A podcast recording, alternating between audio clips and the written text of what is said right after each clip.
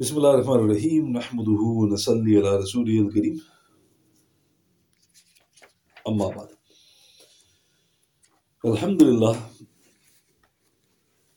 tonight is the 3rd of December in the year 2022, and to spend one more session discussing the subject of sacred knowledge, but to spend it on the danger which is posed by the storytellers.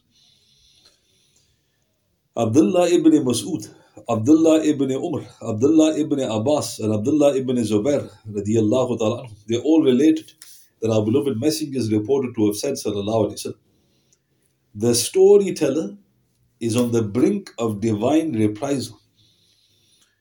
The storyteller is on the brink of divine reprisal. This is recorded in Tabarani in Iskabir 12-426, al Haythami in Majma al-Zawaid 1-191. So what does this mean? So first, note many of the companions relate this report, meaning it was quite a famous report of the Prophet ﷺ. And he mentioned that the storyteller, it's called we call it kisa in Pashto. It means the long drawn out narratives. And every culture has it. You know, you got like the Odysseus, you got, etc., etc. So this, the Prophet ﷺ said, is the person who's on the brink of divine reprisal. So it'll be explained. In Ahmad ibn Zuhd, Abu al Malih, rahmatullah alayhi, he said, Maimun, rahmatullah alayhi, he mentioned to the storytellers, inevitably, a storyteller must do one of three things. Firstly, he will either enhance his discourse with something that debilitates his faith. Or secondly, he will become pleased with himself. Or thirdly, he will command others to do what he himself never does. This is why the Prophet ﷺ said, the storyteller is on the brink of divine reprisal. So here one of the Salaf from the Tabi'een, Maimun ibn Mihran, rahmatullah alayh, he noticed quite a few of these storytellers. And he explained to them what the danger was. He goes, there's three dangers. One is that you beautify your narrative. And that is something which will harm you. Secondly, you'll become pleased with yourself, meaning you'll become conceited, thinking that you're an eloquent person, and the people are spellbound by your discourse. Or thirdly, he will command others to do what he himself never does, meaning he'll give a beautiful narrative, but he himself is not acting upon that. Then he mentioned the hadith. He goes, this is why the Prophet ﷺ said, the storyteller is on the brink of divine reprisal. And similarly in the Quran, Allah the Almighty and Glorious, He condemned the erring poets when He said, in Surah Ash-Shu'ara, Surah 26, verse 2-4 onwards, أعوذ بالله من الشيطان الرجيم. وَالشُّعَرَاءُ يَتَّبِعُهُمُ الْغَاوُونَ أَلَمْ تَرَ أَنَّهُمْ فِي كُلِّ وَادٍ يَهِيمُونَ وَأَنَّهُمْ يَقُولُونَ مَا لَا يَفْعَلُونَ. And the poets, it is those straying in evil who follow them. Do you not see that they wander distractedly in every valley, and that they say what they practice not? SubhanAllah. So here, Allah Ta'ala Himself mentions the poets. So this doesn't mean that poetry is bad. This is talking about those who stray. And Allah Ta'ala says that they wander from place to place, and this is the case with the storytellers. They travel. And then Allah Ta'ala mentions they say what they practice not, because the evil ones follow them. Abu Qilab, rahmatullah alayh, one of the senior Tabi'een, he warned in Abu Nu'aim al-Hilya, none causes the death of knowledge like the storyteller. One may sit with the storyteller for a whole year and not retain the least benefit from him. And it's true, if you listen to these long drawn out, epics, they call epics. At the end of it, you think, what did I gain from that? You might have gone on for years. Now what's interesting is, in the good old days, these were human beings. Now you've got box sets, right? And it's the same thing. You just get people don't even leave their dwellings. They'll order things to eat and drink, and they'll go through a whole series of whatever it is. And then you ask that person, why did you go through all that?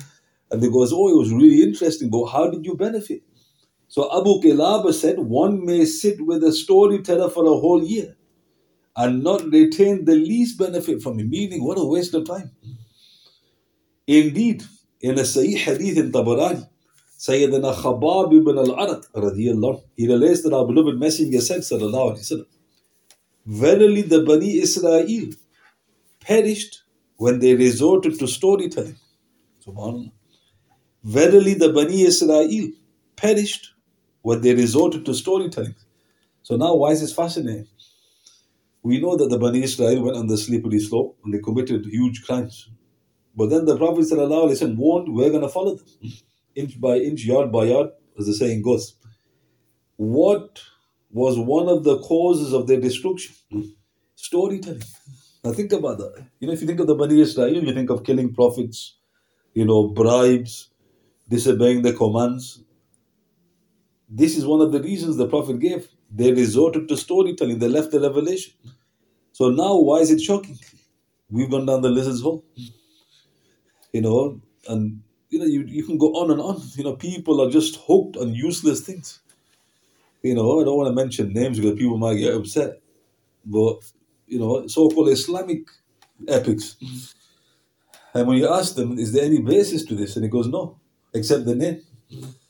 And it's gone on. It's this third series, and each series is like 100 episodes. And you get people just going through it. So what is the difference between the storytellers and what you're doing? Mm-hmm.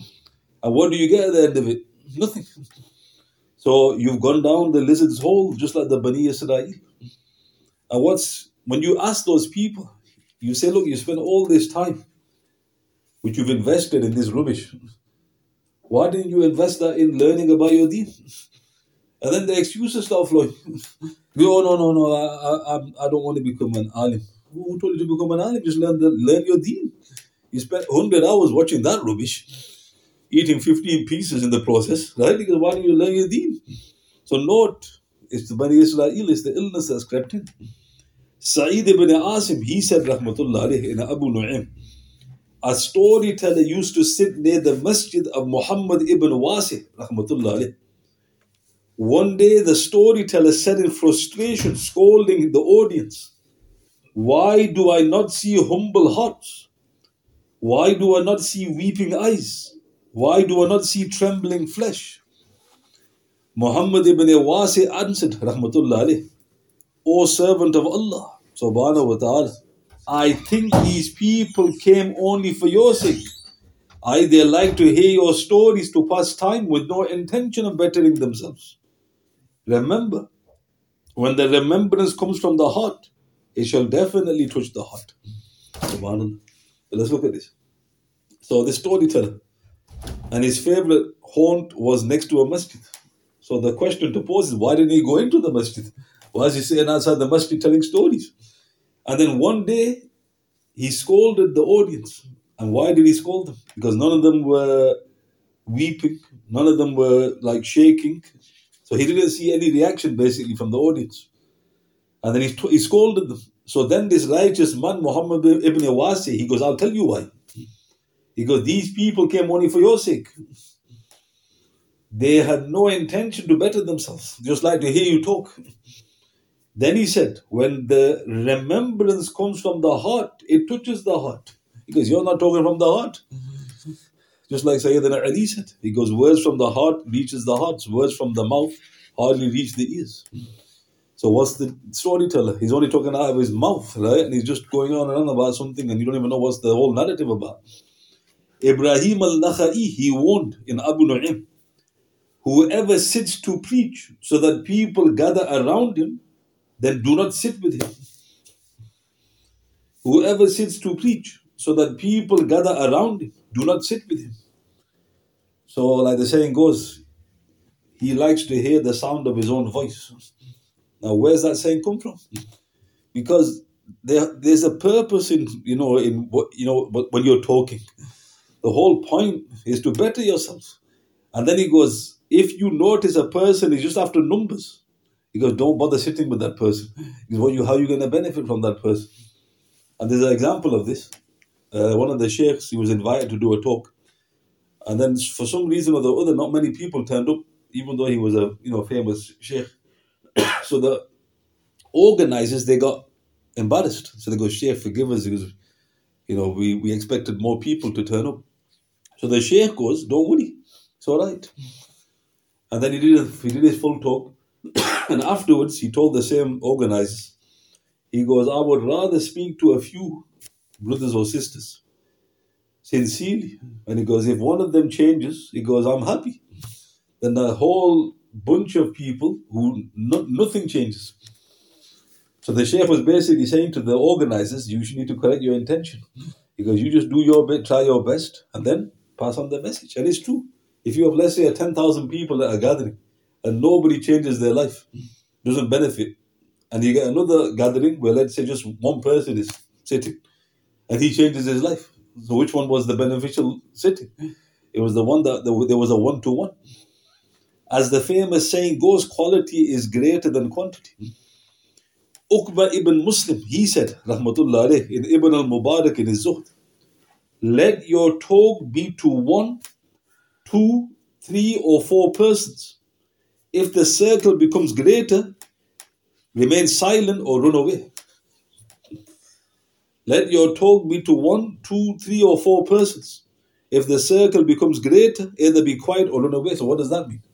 Was he saying that it's haram to do a talk with more than 4? No, he didn't mean. His intention was sincerity starts diluting when more people attend. So he goes, if there's 1, no problem. 2, no problem. 3, 4. Because if it becomes greater, he goes, then you got a problem. So look how strange that statement sounds to most of us. You'd think, well, there's only a few people. What's the point? You're saying the exact opposite of what the Salaf are saying. Shaykh al-Tustari, rahmatullah alayhi, he said, sit with those whose limbs addressed you, not his mouth. SubhanAllah. Sit with those whose limbs addressed you, not his mouth. Meaning, sit with the people with insight. He goes, not the one who can speak. And if you look at Speaker's Corner, do I need to say anything else? Any Tom, Dick and Harry gets up, right? And they all, he's calling him kafir and he's taking Muslims out and he's having a scuffle with the Christian and you think, what is this? You know this is Speaker's Corner. Speaker's Corner. What about those who address you with their limbs? Where are those people? They address you with your limbs. What are you talking about, brother? As our beloved messenger himself said, Salallahu Alayhi Wasallam, the believer's knowledge is in his actions, whilst the hypocrite is in his speech. SubhanAllah. This is in Bayhaqi, in Shu'ab al-Iman. So think about that. If a person asks you, how do you know this person is knowledgeable? The prophetic answer to that is, look at his deeds. That's knowledge. And if you say, no, look at his speech, you've actually highlighted a munafiq. Because his knowledge is in his speech, meaning there's no fruit. He just talks. Another trait of the storytellers is that they just go on and on, about which Imam Zuhri said, rahmatullah alayh, whenever the gathering gets too long, then shaytan will have a share of it. SubhanAllah. Whenever the gathering gets too long, the shaytan will have a share of it. This is in Abu Nu'aim al-Hilya. Now think about that. Some people think that it's better to do a long, drawn-out talk. And the answer is, well, did the Prophet do that? When did he do a 2-hour bayan, sallallahu alayhi wasallam? So the response is, why do you need to do a long talk? Isn't it better just to get to the point and mention what's relevant? Imam Zuhri said, if you prolong it for no reason, shaitan takes a share of it. And note how the great odysseys in each nation just go on and on. So let me mention a few, you should know them. Hercules, the 12 tasks, and it goes on. What did you gain from that? No, he did a lot. He fought a lot of monsters, did he? Odysseus, we were shown this at school. Just going on and on.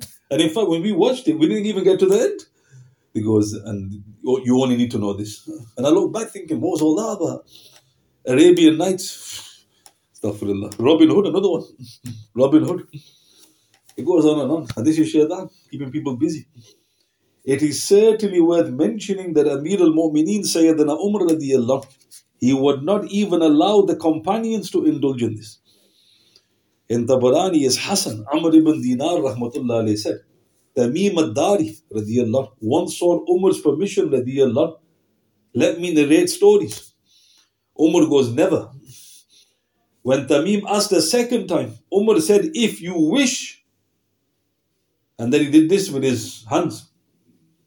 Then go ahead. So let's look at this. So now these are Sahaba. So Tamim al-Dari, he wanted to tell stories. So you could argue, obviously, he's not going to just tell stories to pass time. He probably wanted, he was a Christian background, maybe he wanted to relate something from the previous scripture, whatever. And Umar goes, no, never. Asked a second time, because if you wish this, go ahead. If you want to slaughter yourself, then go ahead and do it, Tamim.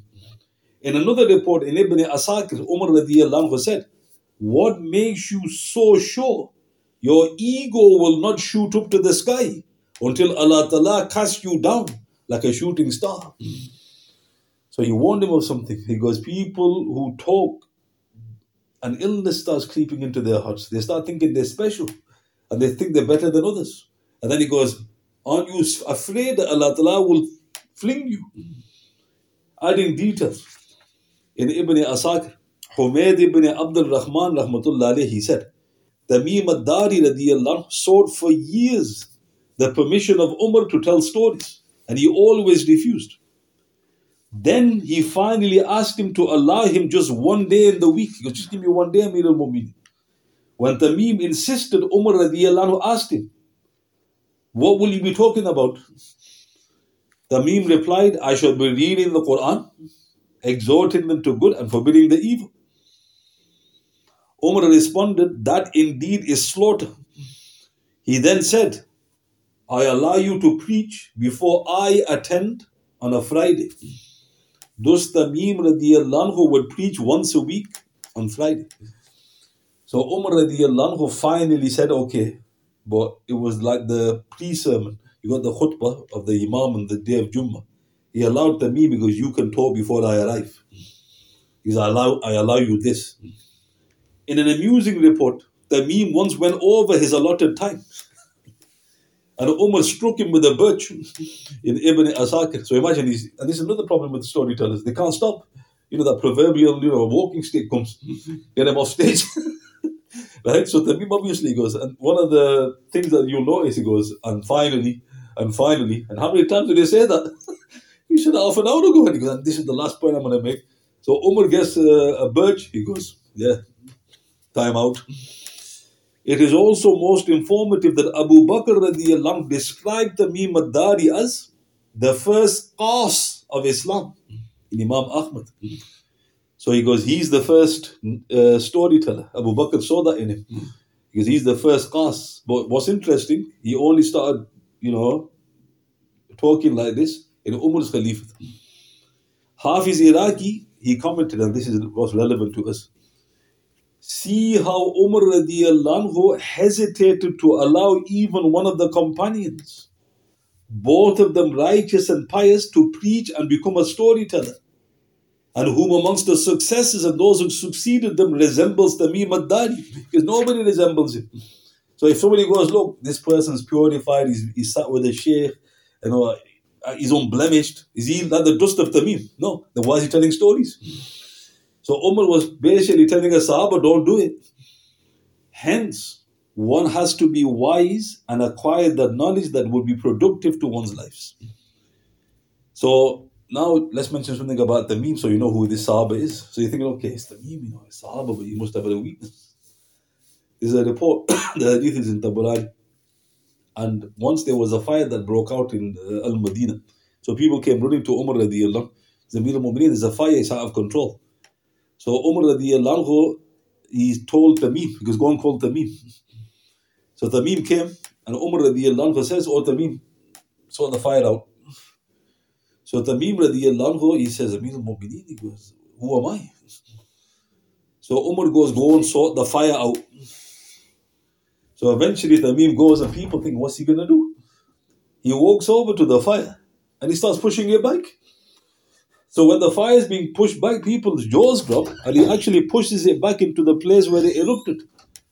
And then the people came running back to Umar radiallahu anhu, and they said, Amir al-mu'mineen, he goes, we're not going to believe what we saw. And then when they described it, Umar radiallahu anhu said, it's for emergencies like this that we keep Tamim. So now Tamim, obviously Sahaba, but despite his status, Umar goes, do not tell stories.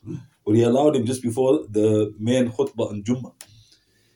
As mentioned, the storytellers often relate fabricated reports, which the gullible masses then act upon, leading to countless innovations, which we witness on a grand scale throughout the Muslim world. So you'll notice this, you get an alim, and he's very careful about what he quotes.